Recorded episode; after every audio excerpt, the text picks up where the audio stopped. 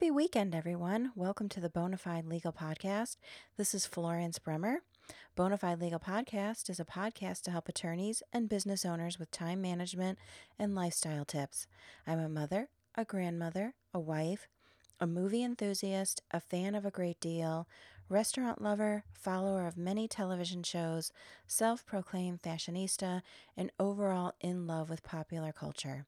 Besides all this, I'm a lawyer. I've been a lawyer for 20 years. Throughout my practice, I struggled day by day to find balance between work and life. I do not have a magic answer on how to balance life in the law and life outside the law, but over the years, I've developed tips for living my best life and enjoying my work and enjoying my time off. This week's podcast is going to discuss disembarking a plane. It's also going to discuss f- phone tips, and I have a couple of referrals for books and um, a streaming option and a movie that is currently out. The reason why I started thinking about disembarking a plane was was twofold. I was um, thinking about my upcoming trips. I have five upcoming trips that I'm all flying to, and it's always been one of my pet peeves is when people get off a plane, they do not care for their fellow person. It becomes like Mad Max beyond the Thunderdome. I don't understand it. And I just thought maybe I felt this way. Um, or, or just observed it or was incredibly unlucky because as soon as the plane lands, all these people pop up they start pulling down their bags, dropping them on your shoulders. Um, if you are in, say, row 17, people from row 23 are pushing past you. And um, I thought this was just a, a phenomenon that I was dealing with. And then I saw an article, it popped up on my news feed on my phone that talked about disembarking on a plane. And it was from CNN, I believe and there's studies about it. And I thought, wow, I can't even believe anyone has ever looked into this because it just seems like so haphazard. And so, one of the things that they are considering is perhaps disembarking in groups, like how they load in groups. That doesn't exist right now, and I guess it's just one of one of the considerations of this study. But I had a couple of my own tips that I just wanted to share, and it'll just take about a minute.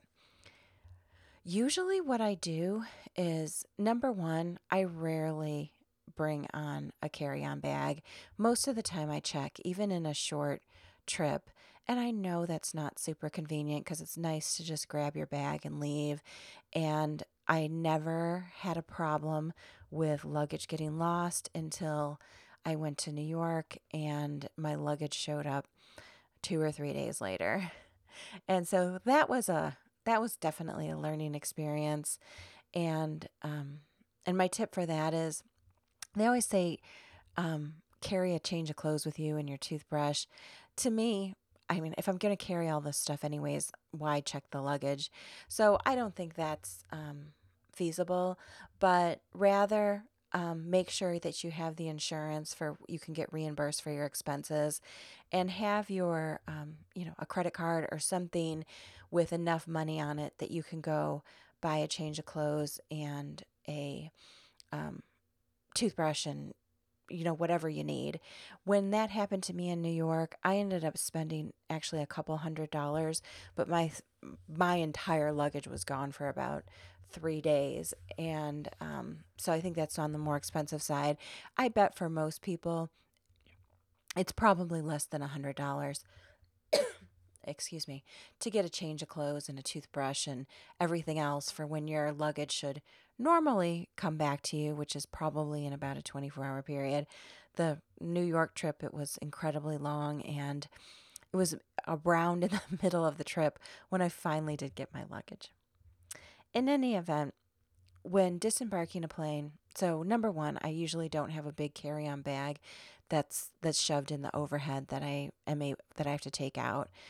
I on a plane just usually have my laptop bag and my purse. So I have enough stuff to get through the flight. So I don't have that hassle of pulling down the the bag.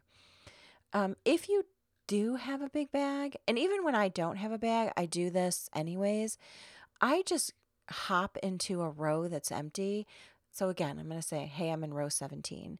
And it's around, and if there's, if I'm sitting in the aisle and I'm traveling by myself, I'll usually just jump up into an empty row, row, like say row 14 while the plane's disembarking. I wait about two minutes and the plane is completely empty in about two minutes without all the jostling and the standing in line. And since I'm usually checking luggage anyways, I have a couple minute wait anyway, so I'm not in a in a hurry.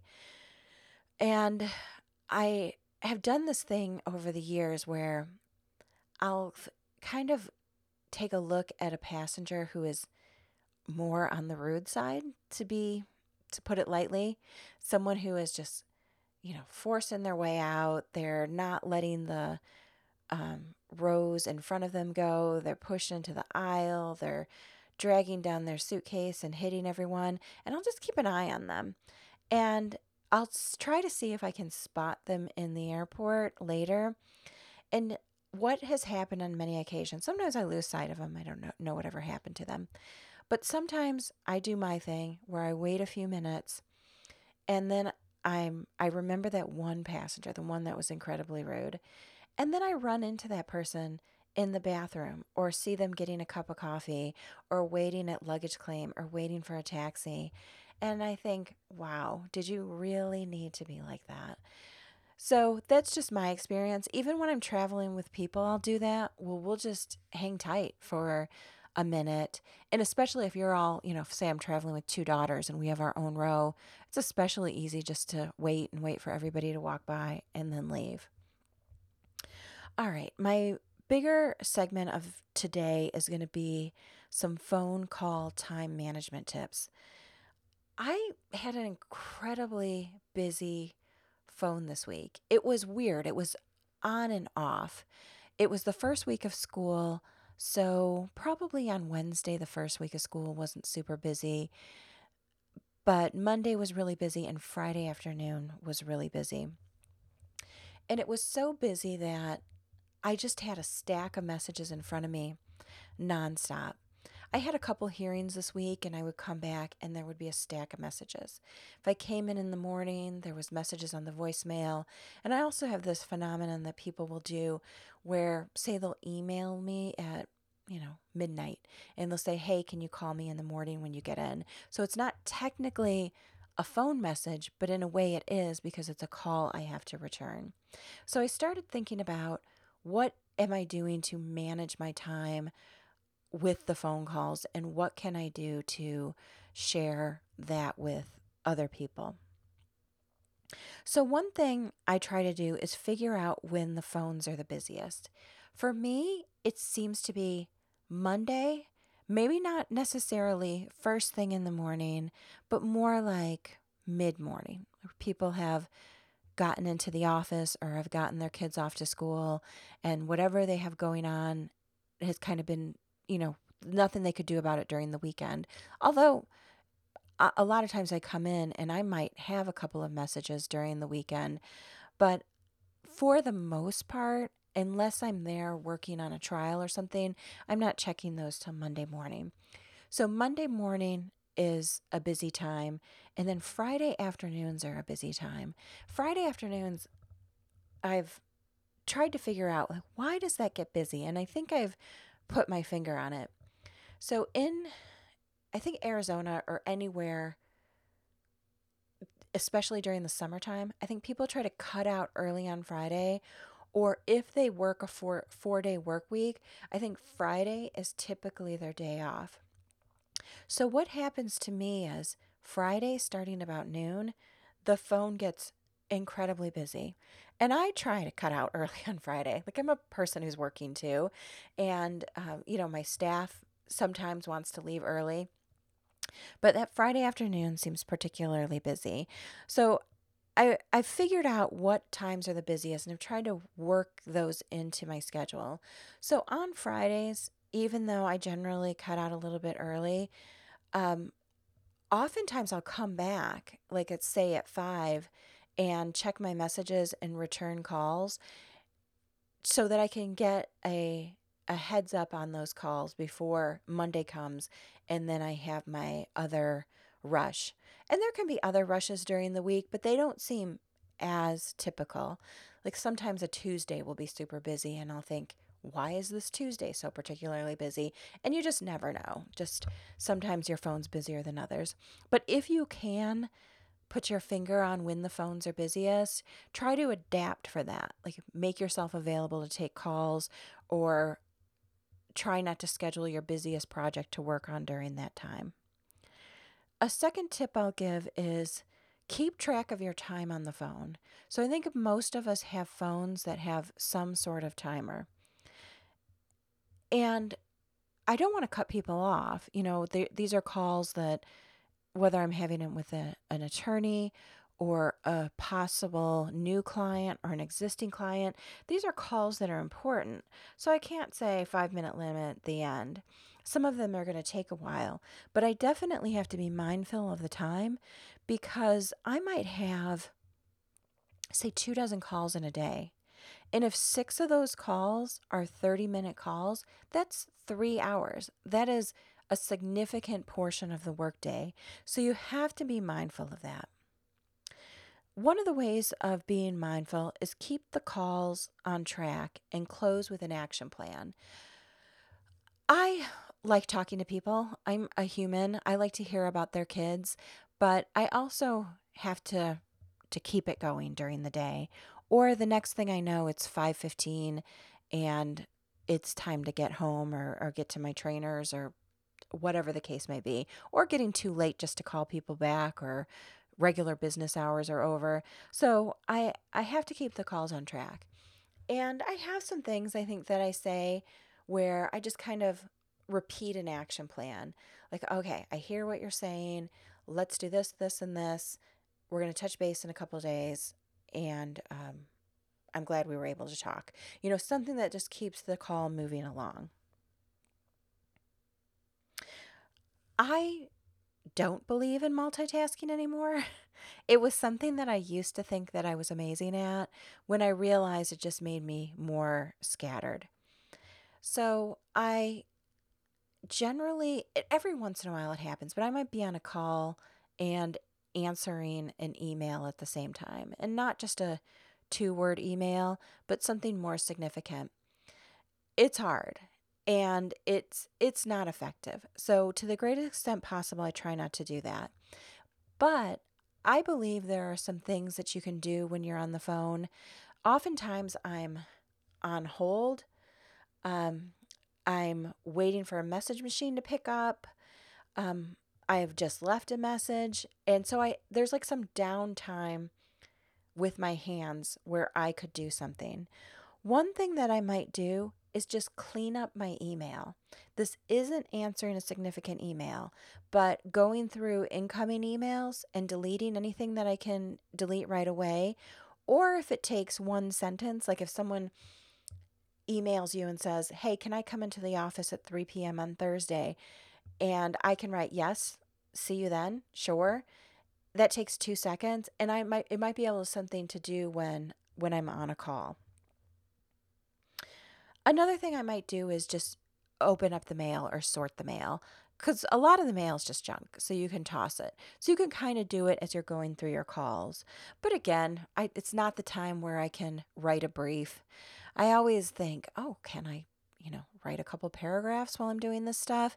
It's it's something that you hope for, it just never happens. You really your mind does not let you do two things at once. And one of the other things I do is I take notes on the calls.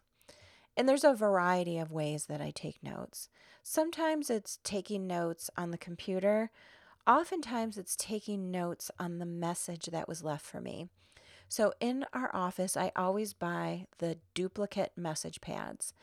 The single ones are less expensive, but the duplicate ones I find are very, very useful because number one, if I've misplaced a message or if I've filed it and don't have it in front of me, someone in my office, including me, has the, a duplicate mu- message pad on their desk, and we can cross reference and see if we can find that message which might be quicker than me locating it in the file or wherever it may be. Or it might have been a message that I tossed and I need a phone number. For the love of God, please, if you leave a message, no matter how many times you've talked to the person, please leave your phone number. There has been so much time that I've had where someone will call the office. They'll either leave a voicemail or a message with my staff, and they'll say, Can Florence call me? And when the staff tries to get a message, get a number, they'll say, Oh, she has it. Or it'll be on my voicemail and they don't leave a number.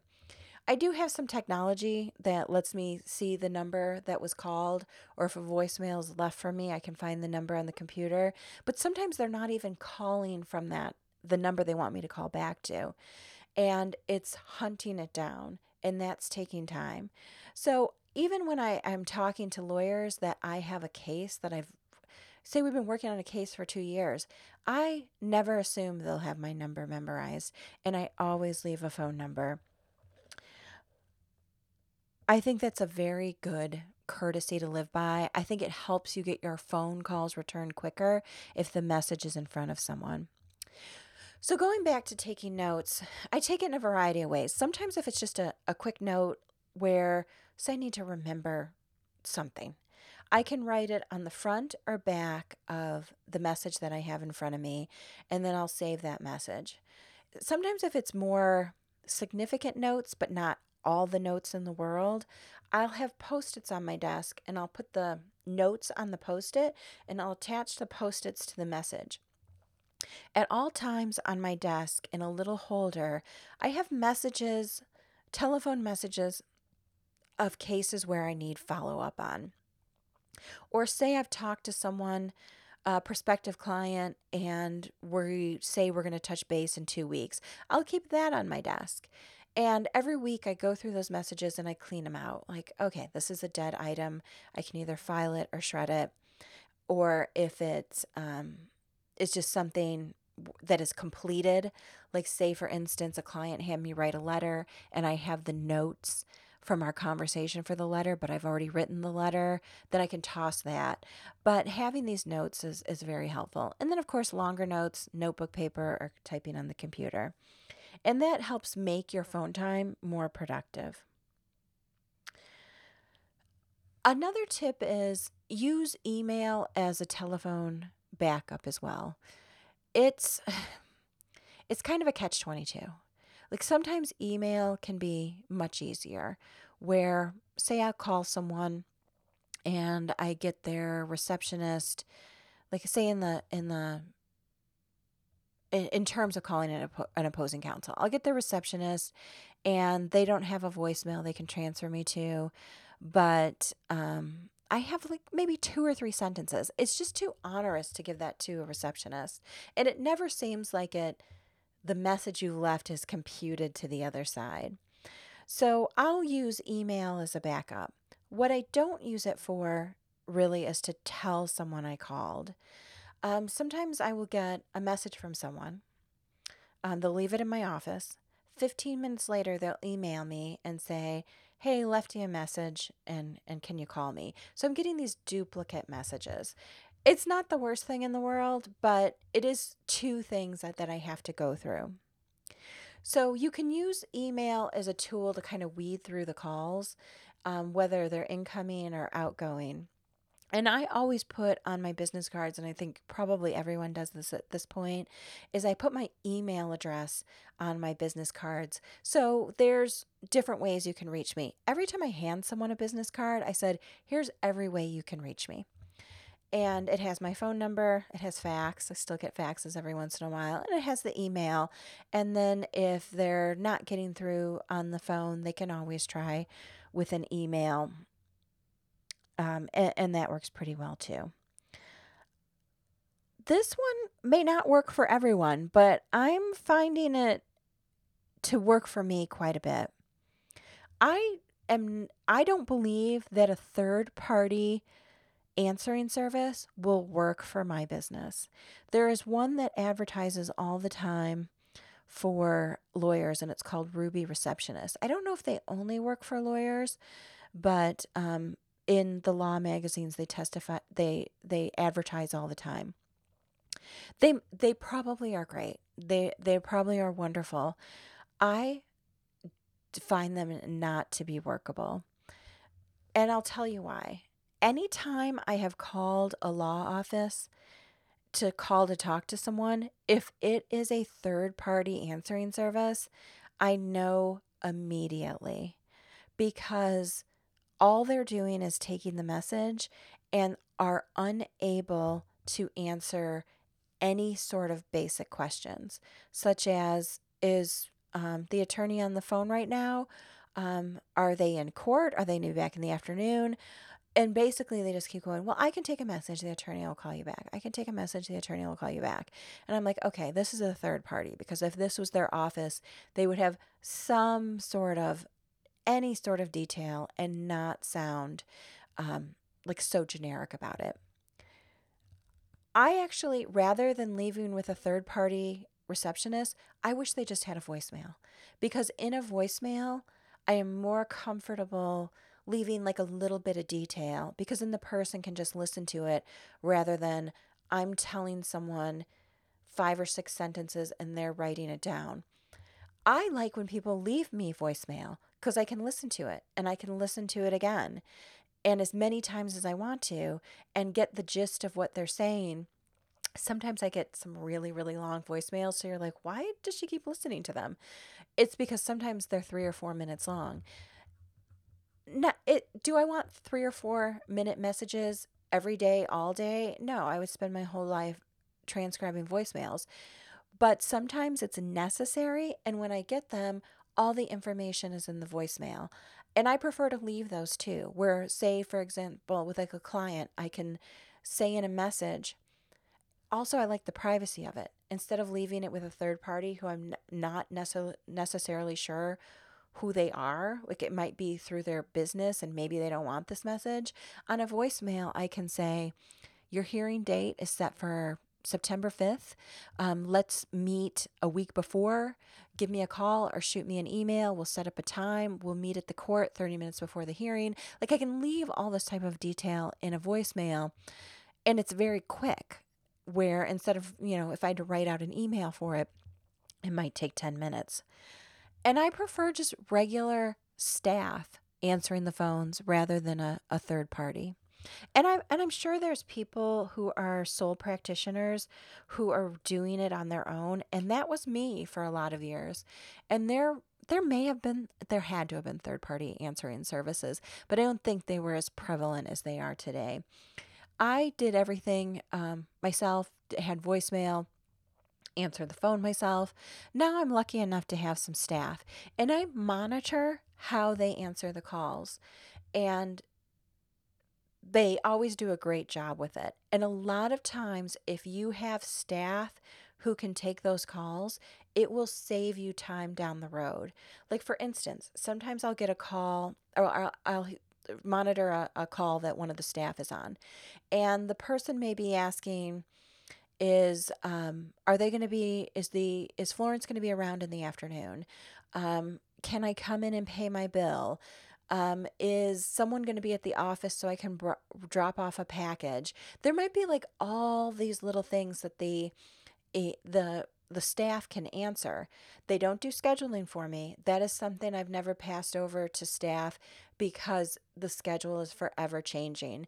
So for me, I do my own scheduling. So that's something they can't do. Although sometimes if I'm in the office and say I'm on a call, if a if a person calls and wants to know if they can come in Tuesday at 10 a.m., the staff could run in and pass a note in front of me. Hey, are you open at this time? Or the court wants to know if the hearing can be moved to another day and are you available this day? And if you have people who are helping you with that, a lot of those calls can be handled that way.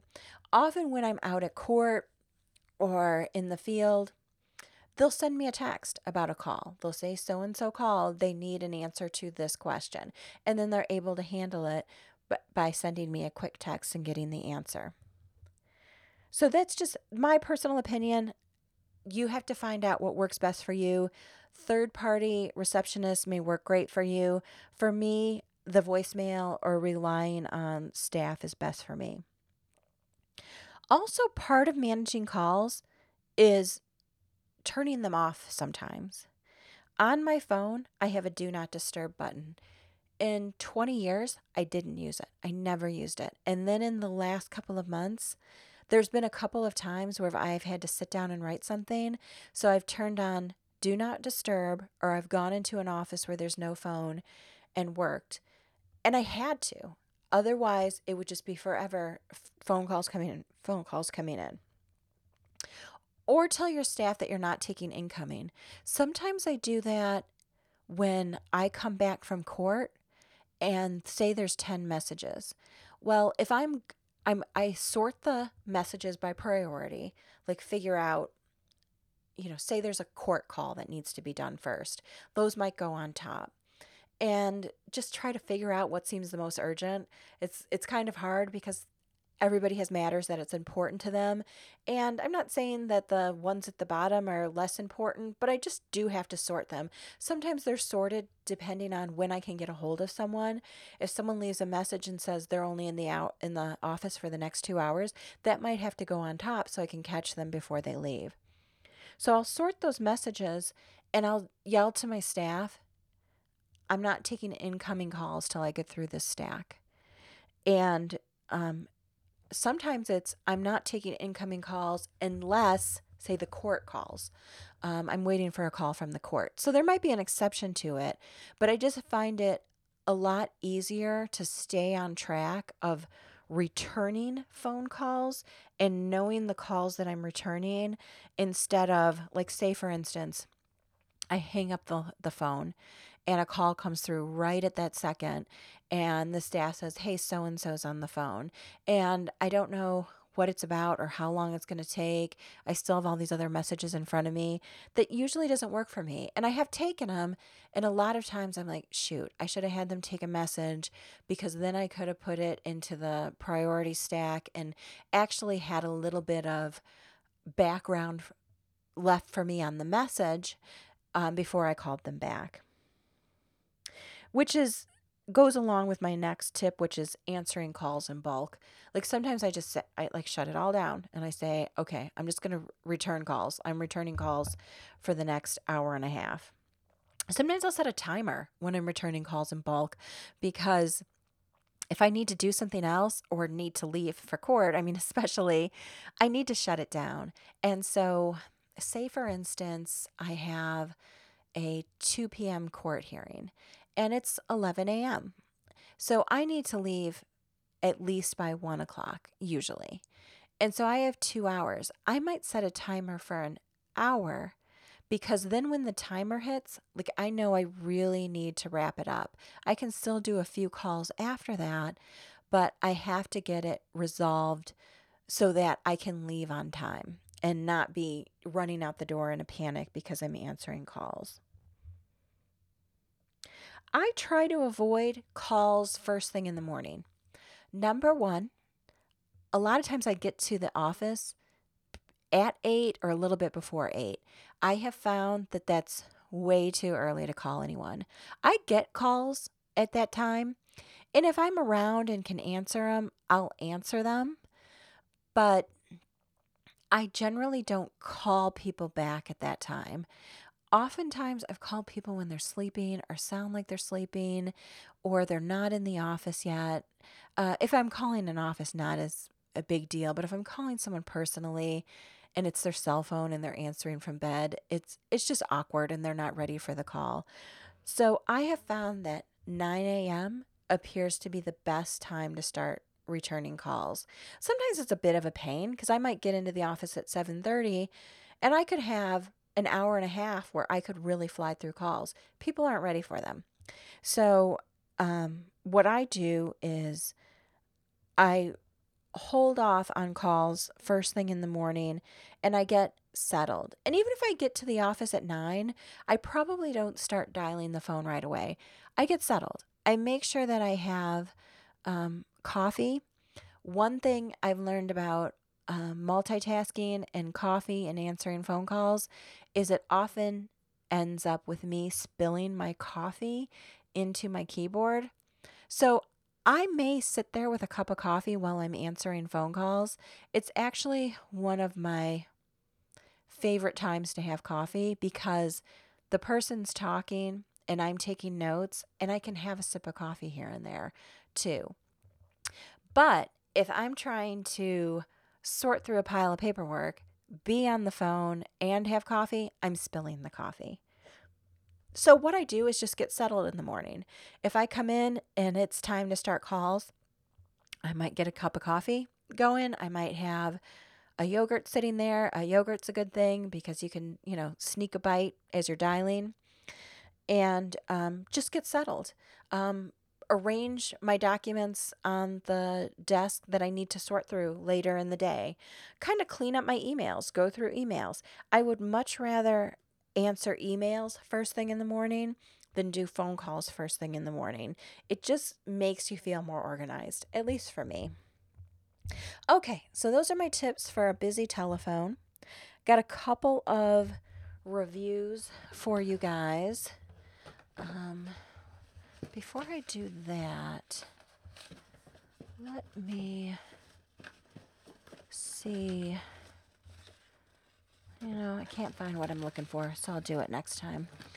Um, but in any event, I got a couple of reviews for you for streaming and reading. I finished Orange is the New Black this week. I loved it. I think it ended on a really good note. I don't want to spoil any surprises. I felt like in the last two episodes, there were surprises, good and bad. And it ended more on a positive note and made you ha- very happy for a lot of characters that you had come to love. I've been dying for someone that I know to finish this because I want to talk to them about it um, so if you do finish it and want to give me a call, definitely give me a call. I would love to talk about the finale. Second, I have a movie review. Last night I saw um, Scary Movies to Watch in the Dark. So I had been wanting to see this movie for months. They'd been showing previews like crazy because I do usually see every horror movies that's out there. So they kept showing it during the horror movies and it just looked so good. It looked like it, had like a little bit of the movie It incorporated into it, you know, like young kids um, being haunted and had some very creepy monsters on it. And this entire time that I have been seeing these previews, I never realized this was an existing series and it's my my own dumbness. I just completely forgot. This was a book that my kids read when they were young, that my niece and nephew when they were read when they were young, my other nieces read when they were young. And it's a children's series, kind of like Goosebumps in a way. So I didn't know that. And I knew the movie was PG 13. And I'm like, oh, this looks kind of scary for PG 13, or looks like it could be pretty violent for PG 13. It was definitely a PG 13 and it definitely was a kid series. Did not realize that to the day I went to see the movie. Did not take away from the enjoyment of it. It it was very good. The bummer about it was that um there's some okay, there's some pretty unusual scary figures. And for the most part, the preview showed you each and every one of them. So that I was like, I've seen all this. And they actually, the preview probably showed you the most scary parts of the movie. And I'm like, that is a complete bummer. Like, how could they do that? But it was enjoyable. It was a, a young cast. They were fun. They were good. You could tell that the movie was opening up for the possibility of sequels. It was it was well done. My complaint for it, if I have any complaint, which is my complaint for most most movies, is it could have been shorter. I think it was close to two hours. They easily could have made it an hour and a half movie, like no no problemo. Um, but every movie just seems to run a little bit too long. I'm reading a couple of books that I'll recommend. I am reading um, a book for 50 lessons for women lawyers. I just started this. I ordered it from Amazon. I couldn't get it from the library. I saw an article from the author who wrote the book, whose name is escaping me, but she's a woman lawyer, and she assembled different lessons from different lawyers. I I wish this was a book I would have would have written or thought to write. Like it's so good. And I've read the first few chapters and they're great lessons. They're lessons about being yourself, finding a mentor, time management, stress management. If you're not a lawyer, I, I think it still works for you. Um, if you're not a woman, I think it still works for you. Uh, this is a book I'm really enjoying. I'm also reading Love Does by Bob Goff. It is a Christian um, a Christian encouragement book, um, kind of time management also, but from a Christian perspective. Bob Goff tells funny, heartwarming stories. It's a very easy read. If you're not Christian, I think you would still enjoy it. The amazing thing about him, and I talked about one of his other books before, his other book before, is that he puts his phone number in the back of it and you can call him. I think after I'm done reading this book, I may call him and just tell him how much I enjoy reading the book. He is also a lawyer, although doesn't really practice in the sense that I practice. Um, he is an ambassador for somewhere in Africa. He lives in San Diego on waterfront property. Uh, he's very, very much in love with his his wife. He's a kind of an older guy. And his stories are just funny and heartwarming and give a lot of encouragement and just help me remember that there's more to all of this than just the daily grind. Another book I'm reading is Killing the SS by, um, oh my gosh, the talk show guy. His name is escaping me. Um, he has the Killing series. He has um, killing Lincoln, he has killing Reagan. And I didn't read any of them and decided to read Killing the SS. It was on at the library on the on like the new book stand and I started flipping through it and it sounded very interesting. It was how they tracked down the horrible Nazi war criminals. So Eichmann and Mengele are the two big ones, but then there's a lot of history about the end of the war, like how it ended and, and where the war criminals went, um, the the Nuremberg trials, like j- just a very easy to read. Um, so not like a you know like a giant treatise where you're reading like a thousand pages, but it's Bill O'Reilly. That's the author. um, not like a thousand pages, but you know like 300 pages and like moving along like almost in a novel um, format, and it, they kind of skip around the timeline, which keeps it interesting too, because you might skip around to the end of the war, and then you're in the '60s. And it's so amazing to me that all of this is really not that long ago when you think about it.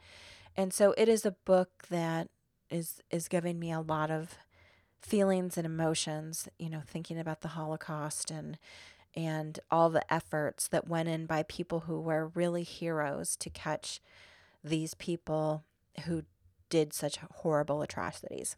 I didn't mean to end on such a such a sad note, but I, I guess that's where we're ending today.